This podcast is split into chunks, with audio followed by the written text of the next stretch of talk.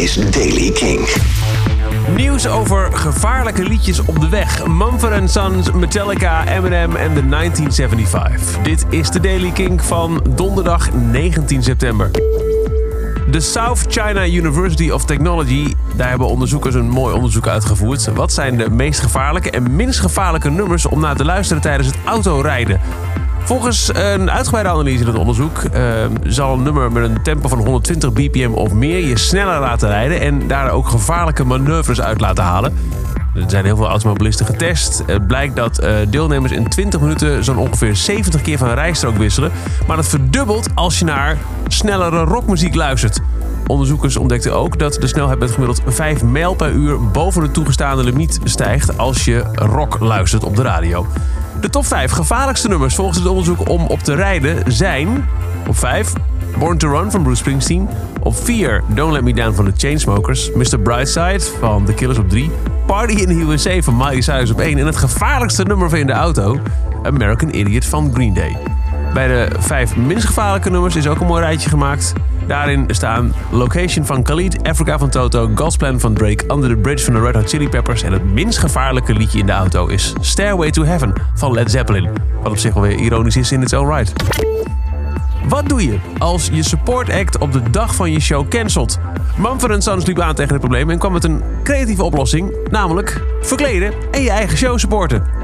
Het gebeurde maandagavond. Mumford uh, Sons speelden in de Talking Stick Resort Arena in Phoenix. En de band Gang of Youths, die ook in Nederland met ze meeging, moest um, afzeggen door ziekte.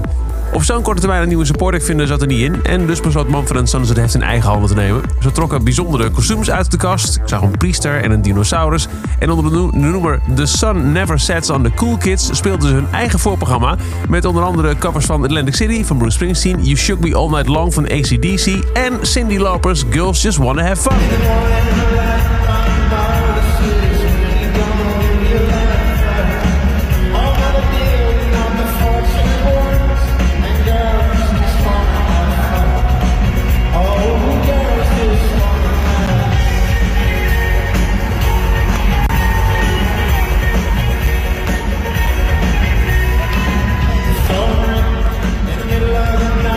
Slimme zet. Uh, of het zou ook een, een, een betere gage zou opleveren als je ook je eigen voorprogramma doet. Ik denk het wel.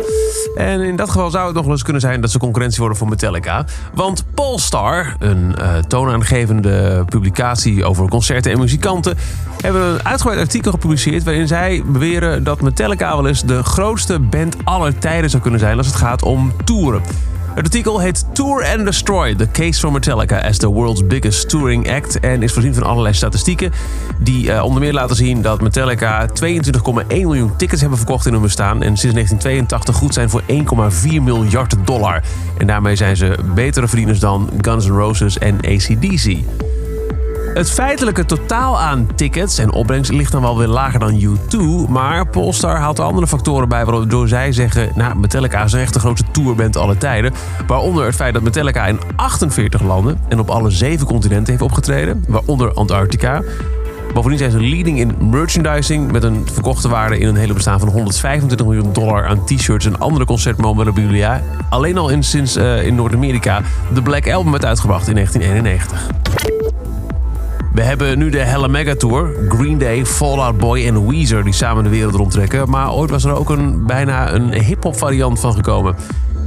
50 Cent heeft in een interview met Big Boy TV gezegd dat Eminem ooit bijna op wereldtour zou zijn gegaan met Snoop Dogg en Dr. Dre. Het zou meer dan 100 miljoen dollar hebben opgebracht als het zou zijn doorgegaan. Maar Eminem was degene die zei: nee, toch niet. Hij wilde niet op een lange tour omdat hij anders zijn dochter Haley niet zou zien opgroeien.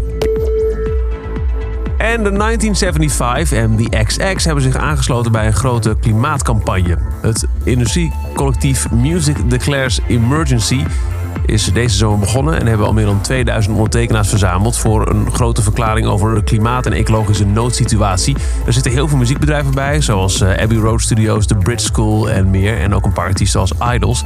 Maar nu zijn er nieuwe ondertekenaar, waaronder de BPI, de Brits, Cobalt Music Group, Rough Trade Shops en dus ook The XX en The 1975. Brengt het totale aantal ondertekenaars van het muzikale decreet op 2000. Tot zover de Daily Kink. Elke dag het laatste muzieknieuws in een paar minuten. En waar aanwezig het belangrijkste nieuwe releases. Wil je niks missen? Dan luister je dag in dag uit via kink.nl of in je favoriete podcast app. Elke dag het laatste muzieknieuws en de belangrijkste releases in de Daily Kink. Check hem op kink.nl of vraag om Daily Kink aan je smart speaker.